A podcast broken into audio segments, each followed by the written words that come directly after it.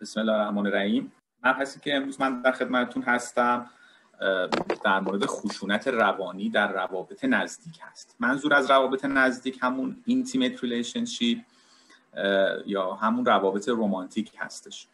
خب می‌دونیم خشونت انواع مختلفی داره ولی من به دلایلی چون اون موضوع رو فکر کردم برای روانپزشکان شاید تا حدی تکراری هم باشه از جهاتی. یه بخشی از اون یکی از انواعش که بیشتر مورد غفلته یعنی خشونت روانی رو انتخاب کردم که در موردش صحبت کنیم. context ی که خشونت روانی رو مطرح می‌کنیم در واقع همون تو intimate relationship هست که بهش گفته میشه intimate partner violence یا IPV و دیگه domestic violence به کار برده نمیشه. domestic violence خب یک اصطلاح broad تری هستش.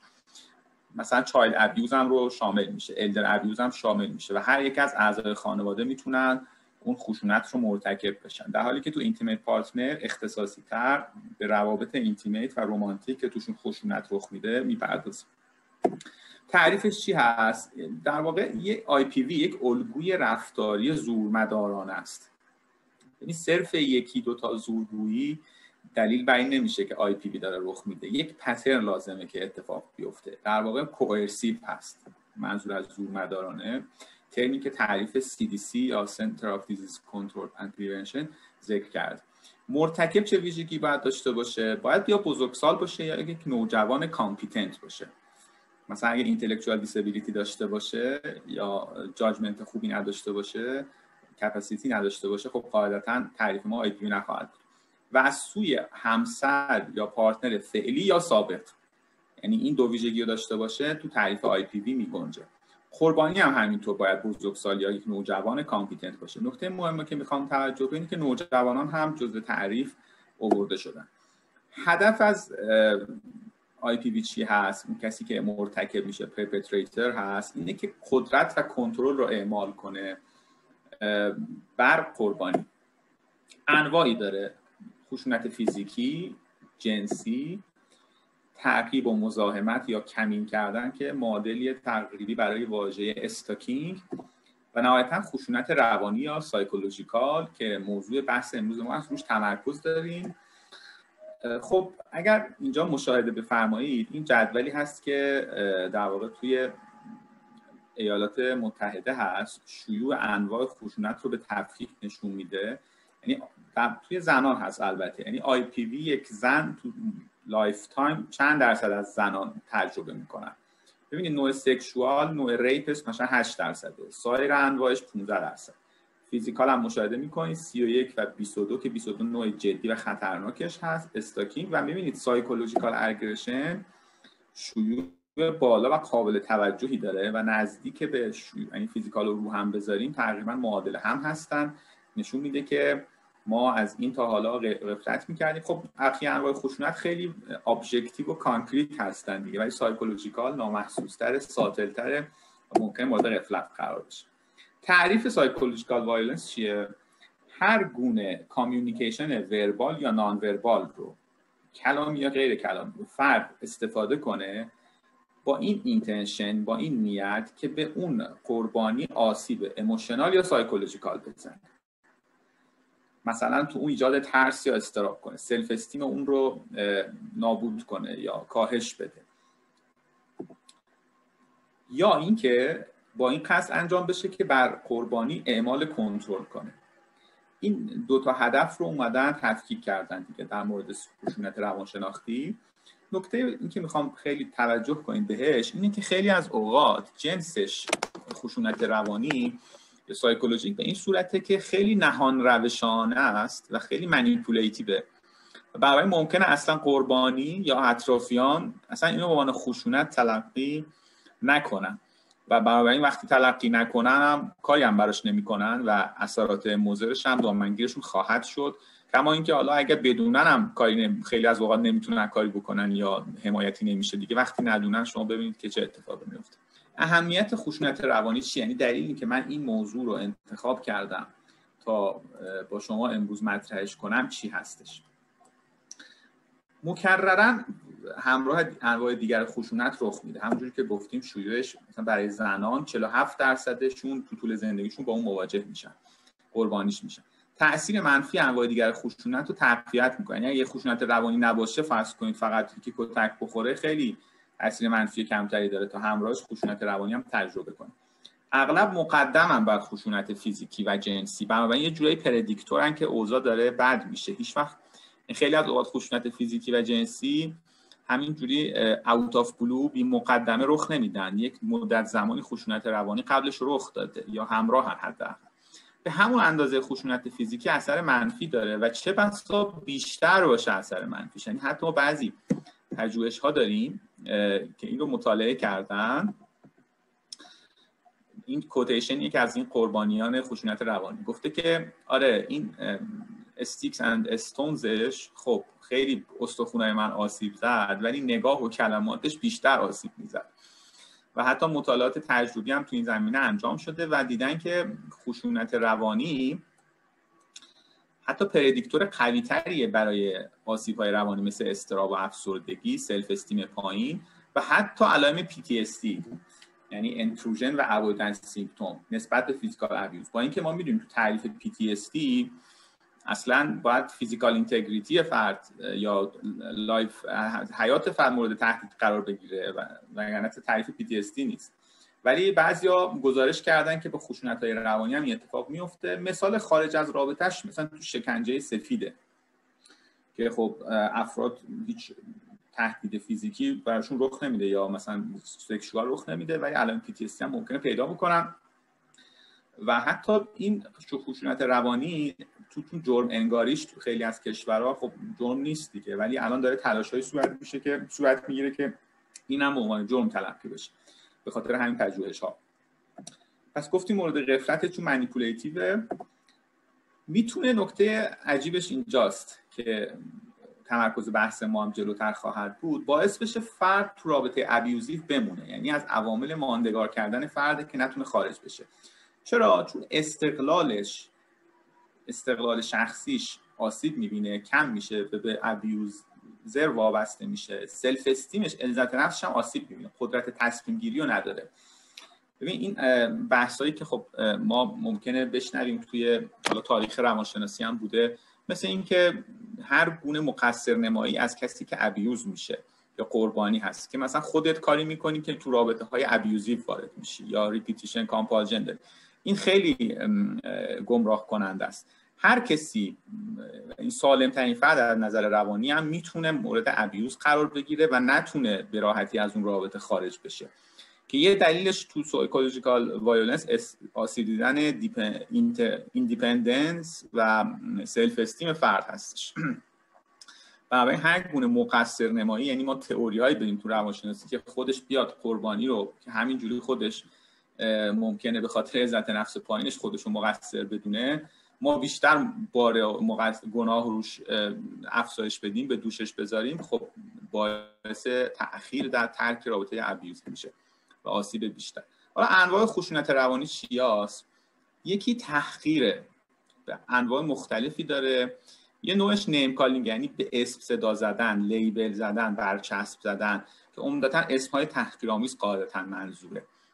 این شاید فرم باشه که خب خیلی خفیف باشه خیلی عنوان خوشونه اصلا در نظر نگیرن نوع دیگهش کوئرسیو کنترل هست. یعنی بیش از حد دسترسی فرد رو به پول محدود کردن به دوستانش به خانوادش کلا این آیزولیت کردن افراد یکی از تکنیک های خیلی خیلی مهم و پرکاربرد برای کسایی که خشونت روانی انجام میدن. excessive monitoring یعنی ببینید صرف مانیتورینگ به تنهایی نیست بالاخره درجاتی از مانیتورینگ ممکن تو روابط رمانتیک وجود داشته باشه. ولی این بیش از حد بشه فرکانسش بالا بره مثلا به همه ارتباطات فرد مجازی حقیقی خیلی در زمان زیادی و فرد صرفش کنه این میشه coercive control که اینو خشونت روانی. تهدید به خشونت فیزیکی یا جنسی. البته این یه خود controversial ه چون خیلی معتقدن که این هم بیشتر نزدیک به خود همون خشونت فیزیکی و جنسی و یک عنوان مستقل تو خشونت روانی نیست. مطالعات آماری هم این رو تقریبا نشون دادن. نوع دیگر از خشونت روانی اینه که فرد قربانی یک ولنربیلیتی داره مثلا معلولیت داره. یا اینکه وضعیت مهاجرتش معلوم نیست. فرض کنید. از این سوء استفاده کنه برای رسیدن به اهداف خودش و قدرت گرفتن بیشتر خودش.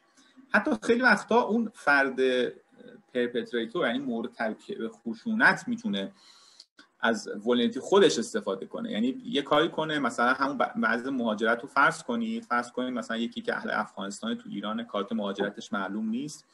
بگه چون من مثلا ممکنه پلیس بیاد منو بگیره مثلا ما تو انتخاب مثلا محل زندگی یا توی سایر انتخاب ها یه محدودیت هایی داریم. و از این طریق اون همسرش رو تحت فشار قرار بده. خب این اگر بیش از حد باشه می‌تونه نوعی خشونت روانی تلقی بشه. نوع دیگری که از این به بعد می‌خوایم بحثمون رو روش ببریم که باز توی خشونت روانی میشه گفت اون چیزایی که تا الان گفتیم باز محسوستر و ملموستر ولی این از همه کمتر محسوسه و خیلی ابعاد تو یعنی تو context های غیر از رابطه هم دیده میشه مثل توی سیاست و حتی تو setting هایی مثل setting روان درمانی افراد ممکنه گرفتار همچین نوع خشونتی بشن. بهش میگیم gaslighting که خب واژه فارسی چون خودش یه اسم خاصه که توضیح میدم خدمتتون خیلی سخته که براش معادل فارسی ترقی کنیم. به خود gaslight یعنی چراغ گازی. و برمیگرده به یه نمایشنامه ای حالا من یه واژه نهایتا پیشنهاد می‌کنم. نمی‌دونم چقدر مورد استفاده خواهد کرد تخصص من واژه گزینی نیست قاعدتا.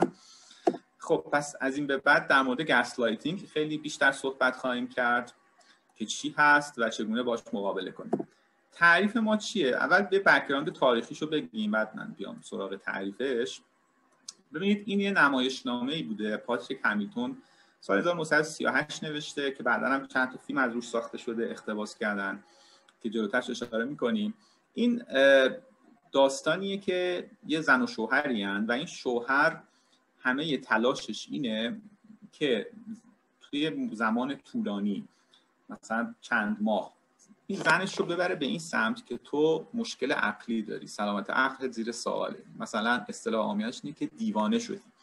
و نهایتا دنبال اینه که جواهراتی که برای این خانم هست حالا میشه گفت بهش به ارث رسیده رو یه جوری پیدا کنه و مال خودش بکنه. و از این طریق از این سری تکنیک های manipulation استفاده می‌کنه. مثلا یکی از کارهایی که می‌کنه اینه که این اسم gaslight چراغ از همینجا اومد مثلا میره توی اتاق زیر شیرونی دنبال جواهرات بگرده چراغ رو روشن می‌کنه بعد باعث میشه چراغ گازی توی خونه نورشون یه خورده کم میشه و وقتی مثلا همسرش میگه چی شد اینو زیر سوال می‌بره. یعنی این perception درست همسرش رو میگه نه همچین چیزی نیست. تو داری تصور می‌کنی همچین اتفاقی افتاده. نور کم نشده. یا مثلا اونو متهم می‌کنه به دزدی. که از وسایلش رو می‌ذاره تو کیف خانومش و جلوی دوستاش کیفش رو باز می‌کنه. میگه تو وسیله من رو برداشتی.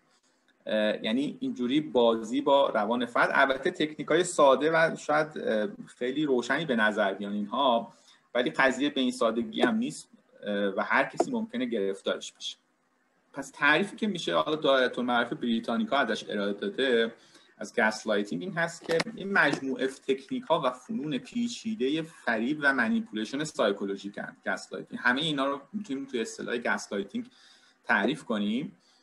هدفشون چیه؟ یعنی اینه که تردید ایجاد کنن در قربانی به نحوی که خودش به جایی برسه که memory خودش پرسپشن خودش جاجمنت خودش رو زیر سوال ببره و اصلا به پروسه فکر خودش دیگه نتونه اعتماد کنه. و این با به صورت نامحسوس با ایجاد تردید هستش. یعنی اول باید اون زیر سوال بره. بعد خب به تدریج قربانی وابسته میشه به کسی که گسلایتره و دیگه حتی تو فکر کردن و احساس کردن هم از اون کمک می‌خواد. چه اثراتی داره؟ اولین اثرش cognitive dissonance هست یعنی ناهمخوانی شناختی. که ناهمخوانی شناختی عادی هم نیست. به خاطر اینکه توی context romantic relationship یا intimate relationship داره رخ میده باعث میشه که بار هیجانی خیلی بالایی داشته باشه. و فرد می‌بینه اون ادراک خودش memory خودش چیزی که به یاد میاره judgment ی که داره با اون چیزی که فردی که با رابطه رومانتیک داره ادعا می‌کنه و ممکنه حالا اون محیط رو manipulate کنه اطرافیان رو manipulate کنه و همه اینا با هم در تضاد قرار می‌گیرن و inconsistent میشن. میشه cognitive dissonance و حالا این cognitive dissonance چه سرنوشتی فرد پیدا می‌کنه؟ خب به تدریج اعتمادش به توانایی خودش اعتماد فرد قربانی به اینکه حقیقت رو از کذب تشخیص بده. یعنی truth from falsehood. یعنی تو زمینه حالا نگاه بگیم که هستی شناسی درست و از غلط right from wrong. یعنی چه کاری درسته چه کاری غلط از نظر اخلاقی. واقعیت رو از وهم تشخیص بده دچار مشکل میشه. چه نتیجه ای داره؟ مهمترین شاید بشه گفت و در دسترس ترین احساسی که افرادی که قربانیان دارن confusion و سردرگمی. و اینکه به شدت دیگه به خودشون نمی‌تونن اعتماد کنن و self-esteem پایینی پیدا می‌کنن.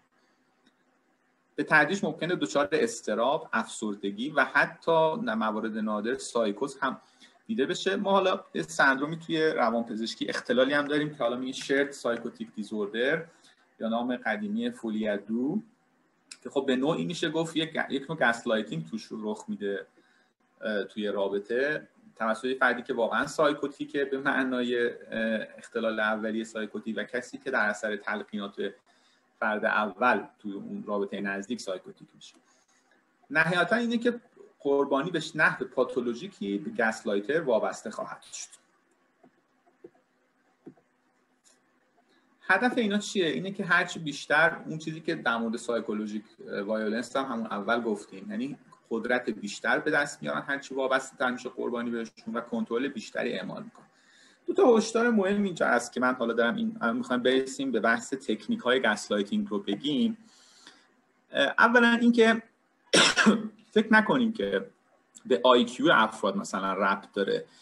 یا اونایی که قربانی میشن لزوما یه مشکلاتی هم خودشون دارن. دوباره باز اینجا رو این مسئله تاکید می‌کنیم. در واقع هیچ کس از قربانی شدن مسئول نیست. این به خاطر اینه که افراد gaslighter به شدت اتفاقا آدم هایی که خیلی manipulative و ممکن خیلی باهوش باشن خیلی سرگرم کننده جذاب بامزه بانمک باشن و هر کسی گول اونا رو بخوره. و معمولا هم تو شروع رابطه با gaslighting و ایجاد confusion نمیان. مثلا تو رابطه رومانتیک love bombing میان. یعنی فرد رو اصطلاحا shower می‌کنن. یعنی با کلی هدیه با کلی جملات عاشقانه و فرد به شدت excited میشه و خیلی سخت مقاومت در برابر همچین رفتاری. و بعد به تدریج وارد رابطه که شدن اون gaslighting ها هم شروع میشه. اولین هیچ کیو حتی خودمون رو نه تنها تو context رابطه بلکه تو context های دیگه تو محل کار تو عرصه عمومی جامعه و توی setting روان درمانی چون gaslighting بعدا وارد literature روان درمانی می‌تونه روان درمانی روانکاوی هم شد. هیچ وقت خودمون مسئول ندونیم از قضیه. هر جا که رابطه intimate و رومانتیکه و یا احساسات زیاده ممکنه gaslighting رخ بده. نکته بعدی اینه که حالا ما الان داریم تکنیکاش رو میگیم و فنونی که اینها استفاده می‌کنن این معنیش این نیست که هر کی مثلا این فنون استفاده کرد gaslighter ه. مهم اینه که یه الگوی رفتاری غالب بشه و خیلی پرفرکانس اینها استفاده بشن. چون به هر به هر حال به درجاتی تو همه رابطه ها آدما استفاده می‌کنن. ولی هرچی بیشتر بشه این فرکانس و از حالت اقدامات معدود و محدود در بیاد خب به gaslighting نزدیکتره. معمولا چه افرادی دارن افراد خودشیفته ضد اجتماعی دیکتاتور و رهبران فرقه ها اینها به شدت gaslighting استفاده می‌کنن و اصلا پیشبرد اهدافشون وابسته است به این gaslighting خب مثلا شما ببینید در مورد این عکسی که الان خدمتتون هست در واقع شاید مثال ملموسی باشه. وقتی تکنیکا رو میگیم شما اگه ترامپ رو تو ذهنتون داشته باشید خواهید دید که یه gaslighter بسیار ماهره که تونست با خیلی از همین تکنیک های gaslighting بشه رئیس جمهور آمریکا. و اینجا با شکل دماغ بزرگ چون گفتم یکی از مهمترین تکنیک های gaslighting هاست و به نحو خیلی habitual و gaslighting امریکا یعنی کل امریکا رو gaslighting کرد و تا حد زیادی هم میشه گفت که خیلی ها گرفتارش شدن. نه فقط تو آمریکا حتی خارج از آمریکا. اینجا فیلمی رو شما می‌بینید که سال 1944 فیلم Gaslight از همون نمایشنامه پاتریک همیتون ساخته شده اقتباس شده. اینگرید برگمن رو اینجا می‌بینید. همون زنی اسمش پاولاس تو فیلم که مورد قربانی gaslighting همسرش هست. اینجا چهرش رو اگه نگاه کنید خیلی خوب نشون میده اون احساساتی که یه قربانی gaslighting می‌تونه داشته باشه. ببینید همین که ترسیده و همین که مطمئنم نیست که بالاخره تکلیف من چیه تو این رابطه. و یه تردیدی توی ترسش هم هست و این ویژگی تردید خیلی رایجه. یعنی من هر چقدر جلو میریم شما اگه خواستید خیلی خوب مطلب براتون جا بیفته تو اطرافیانتون کسی رو تصور کنید که باش در ارتباطید خیلی تنشن شدید تجربه می‌کنید کانفیوزید نمی‌دونید تکلیفتون چیه با این فرد. و اون وقت ببینید آیا این تکنیک هایی که ما میگیم استفاده می‌کنه یا نه؟ و حالا به خصوص اگه فرد خود شیفت و زده اجتماعی هم باشه که خب خیلی راحت تر میشه این مطلب تو ذهنتون جا بیفته. جملات رایجی میگن؟ اونایی که گسلایترن یکی از جمله مهمشونه که you are crazy. یعنی فرد رو متهم می‌کنن که سلامت عقل سلامت روان نداره. تو دیوونه ای خیلی اینقدر حساس نباش. یعنی به اون رفتارهای ابیوزی به خودشون وقتی فرد واکنش میده میگن تو زیادی حساسی زیادی واکنش نشون میدی اوور ریاکت می‌کنی تو چقدر بدبین شدی به من؟ اصلا اینجوری نیست. من فقط شوخی می‌کردم. یکی از ابزارهایی که خیلی خیلی استفاده می‌کنن علاوه بر lying که گفتیم joking ه. شوخی کردنه. یعنی اون manipulation اشون رو جوری انجام میدن که بعدا بتونن بگن ما joking داشتیم می‌کردیم. همه چی مربوط به خود توه. من که کاری نکردم. تویی که داری اینجوری برداشت می‌کنی. من منظوری نداشتم. تو داری تصور می‌کنی خیال می‌کنی که این اتفاقات افتاده یا اوضاع بده. بیش از حد داری احساساتی میشی. هرگز چنین چیزی اتفاق نیفتاده. من مثلا فلان حرف رو نزدم. یعنی ممکنه یک حرفی رو که زده و فردم مطمئنه که این گس لایتر زده کامل با قاطعیت انکار کنه. هیچ الگویی وجود نداره هیچ خبری نیست. این چیزی تو فکر نکن که مثلا من دنبال یه هدف خاصی هستم. و نهایتا این که حتی خیلی دلسوزانه میگن من خیلی نگران تو هم من فکر می‌کنم تو الان حالت خوب نیست. داری از بیا بریم مثلا دکتر. و این مجموعه جملات تیپیکیه که استفاده میشه. با فرکانس بالا گفتیم هر کی این جمله استفاده کرد قاعدتا گسلایتر نیست این خیلی هاش رایج به کار میره تو محاوره بین افرادی که توی رابطه هستن. و یه مثالی که حالا یکی از اساتید ما می‌زد این بود که یه خانم پرستاری بود که خب روابط اکسترا مریتال داشت و نهایتا شوهرش رو قانع کرد و شوهرش شک کرده بود که تویی که در واقع خیلی بدبینی و دیلوژنالی و چون پرستار بودنش از این جهت اهمیت داشت که چون پرستار بود این آورده پیش روانپزشکا و بعضی از روانپزشکا خب بهش دارو آنتی و شوهرم پذیرفته بود که این دارو آنتی بخوره و بعد از مدت ها خب قضیه معلوم شده بود که یک گستاتینگ خیلی خیلی ای هست. یعنی اصلا می‌خوام بگم 90 دستی کم گرفت تا اینجا می‌تونه کشیده بشه. خب چه فنونی استفاده می‌کنن اونایی که gaslighting دارن؟ گفتیم هریچوال لایرند. یعنی به صورت با عادت دارن به دروغ گفتن ولی یه نوع دروغگویی خاصی دارن که بسیار آشکار بیشرمانه تو روی شما نگاه می‌کنن. چیزی که حتی شما می‌دونید دروغه رو میگن. و اصلا براشون مهم نیست که شما می‌دونید دارن دروغ میگن. به خاطر اینکه هدفشون ایجاد دیستابیل این بلنس تو شماست. شما رو دی استابیلایز کنن از روانی. که حتی به حرفای درست اونا هم شک کنید. یعنی اونا هیچ مشکلی ندارن که شما یه مدتی اصلا به اونا کاملا بیاعتماد بشید. گفتار و رفتاری که قبلا داشتن رو می‌تونن با قاطعیت انکار کنن و وقتی این کار رو انجام میدن و تکرارش می‌کنن به مرور زمان ممکنه اگه فرد تو رابطه باقی بمونه کم کم شروع کنه زیر سابه آره شاید هم حق با مثلا همسر منه که داره میگه من این کارو نکردم. من دارم اشتباه می‌کنم تو به یاد آوردن این. و همین مثال اگر فکر کنید می‌بینید که خیلی وقتا شایع مثلا یه اتفاقی که سه ماه پیش افتاده یه فردی همش سر شلوغه. اصلا ممکنه خوب یادش نباشه. یکی بیاد قاطع انکار کنه اونم ممکنه کم کم پرسپشن خودش رو مموری خودش رو در واقع زیر سوال ببره. یکی از تکنیک های دیگه اینه که فرد اگر یه چیزی مورد علاقشه یا اشخاصی مورد علاقش هست به اونا حمله می‌کنه. مثلا اگر فرزند داره میگه که تو اصلا لیاقت نداری مادر یا پدر باشی. تو اصلا لیاقت فرزند داشتن رو نداری. یعنی میاد اون چیزای بسیار مثلا یا رشته تخصص تحصیلیشو مورد حمله قرار میده. هر چیزی که مورد علاقه فرد. تو این در واقع تعلقات فرد وقتی که از ریشه هاش زده بشه خب فرد همون self-concept ش از بین میره و وابسته تر میشه.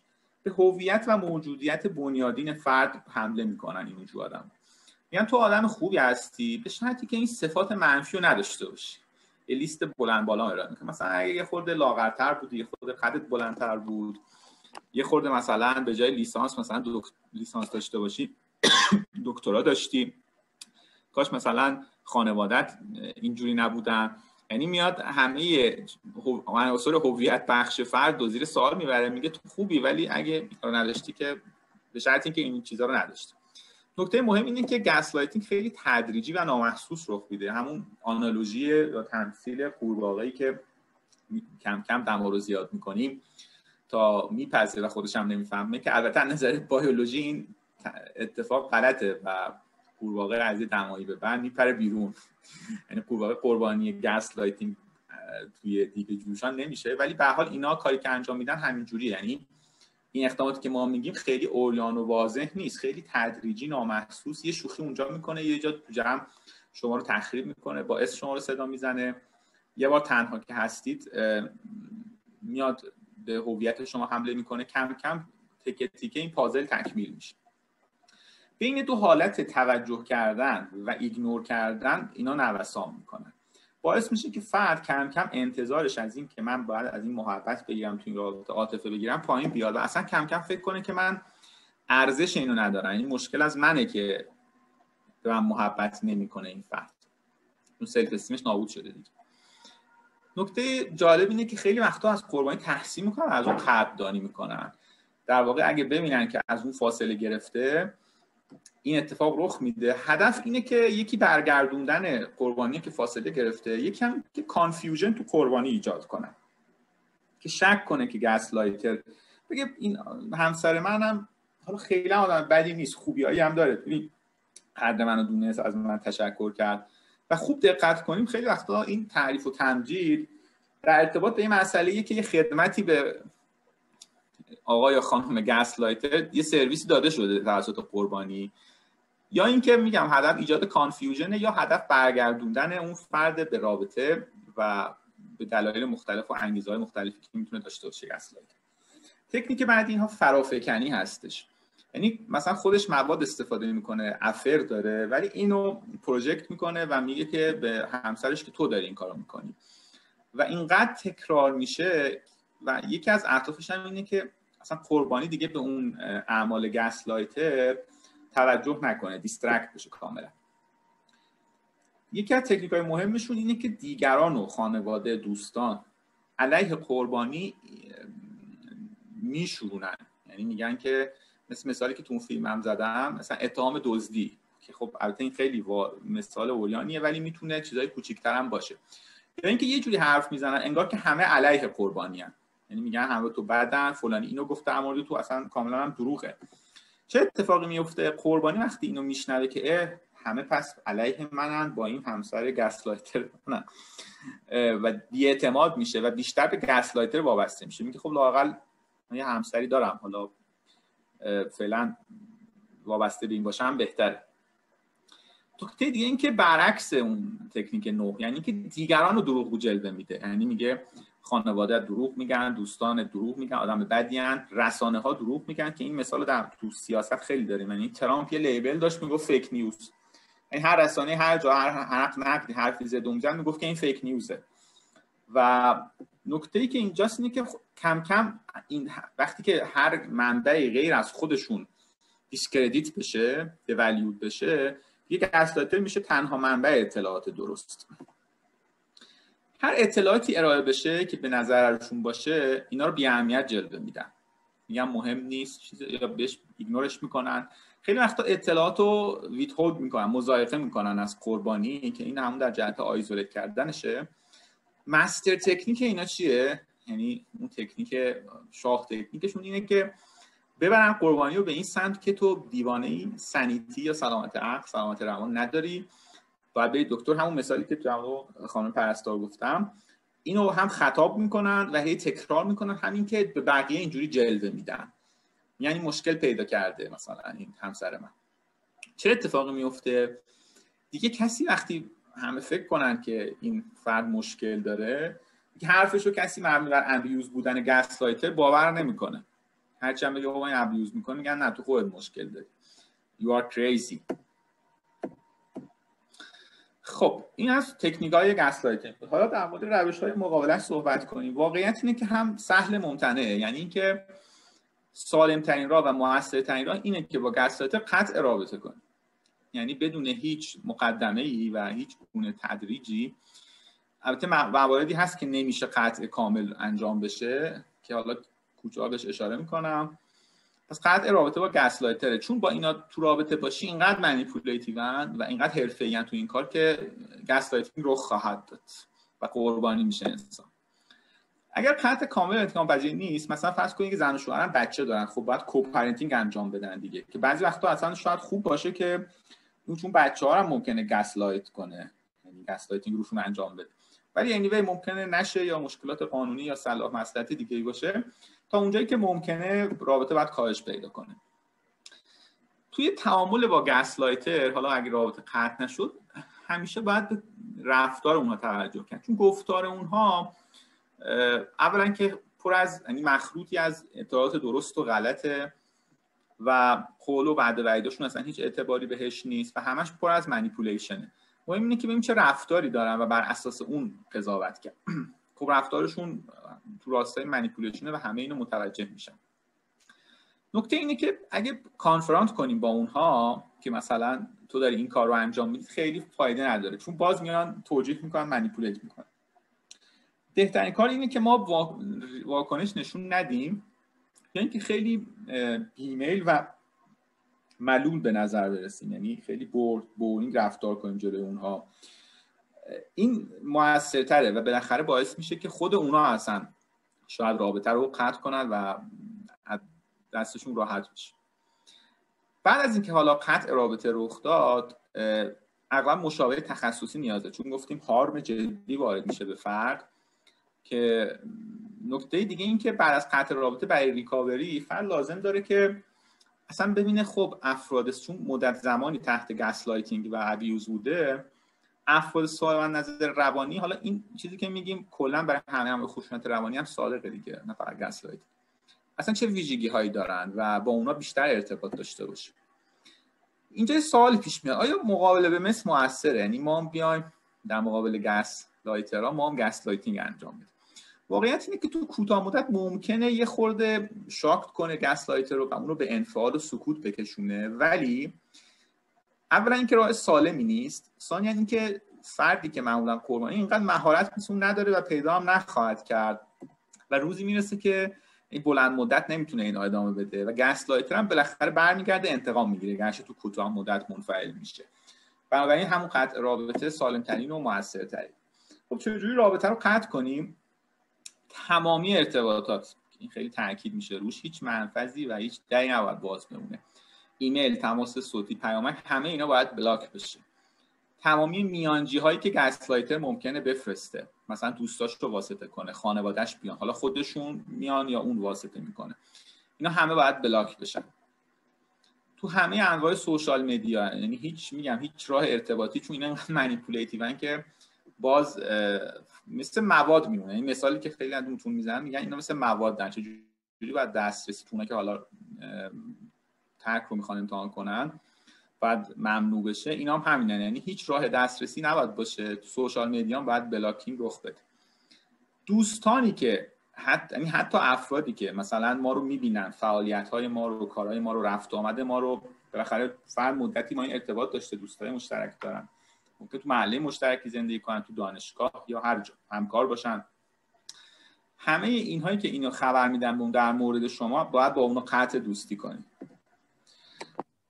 اگه امکان داره باید اصلا دور بشیم. یعنی تا اون محل فیزیک زندگی از اون دور کنیم. و وگرنه رفت آمد حداقل باشه به مکانهایی که اونم میره. یعنی تا اونجایی که ممکنه تماس فیزیکی هم نباید باشه. حتی از راه یعنی دیدن از راه دور. حالا می‌تونه ممکنه سوال پیش بیاد که این همه حساسیت برای چیه؟ اینقدر قطع همه چی؟ باز برمیگردیم به همون manipulative بودن این gaslighter ها و اینکه خیلی تو این زمینه مهارتن. چون بارها بارها اینو تمرین کردن. و آدم ها از پسش بر نمیاد و یه تکنیکایی هم دارن برای برگردوندن افراد که حالا از اصطلاح hoovering خیلی وقتا استفاده میشه. یعنی مثل فرض کنید خلایی که می‌کشه افراد به سمت خودش. یه قلابی پیدا می‌کنن و فرد برمیگردن ابراز افراد سالم نظر روانی ابراز عقاید رو تشویق می‌کنن. منظورشون همون چیزیه که میگن و چیزی که میگن منظورشونه. یعنی برخلاف افراد gaslighting اگر حتی با ما موافق نباشن از ما حمایت می‌کنن. اگر ناراحت باشن triangulate نمی‌کنن. مستقیم و خیلی مهربانانه میان با ما در میون می‌گذارن. نمیرن یکی رو واسطه کنن و یا پشت سر ما حرف بزنن. خیلی صمیمی یعنی می‌تونن دو سویه reciprocal احساسات و افکارشون رو به اشتراک بذارن به دیگران هم اعتماد می‌کنن. رفتارهای genuine و اصیل دارن و ساختگی نیست. مثل آدم های gaslighter یعنی اون چیزی که حالا تا باجاقی هم تو خانشون می‌گفتن که آدمو میان تو رابطه و self disclosure می‌کنن. واقعا اینا اونایی که اصلا رابطه رو توش self disclosure نمی‌کنن. بیشتر یک بازی انگار براشون. پر از منیپولیشنه و اینم جالب توجهه. و از آسیب های رابطه با این افراد هستش. خسته نباشید. از توجه شما ممنونم.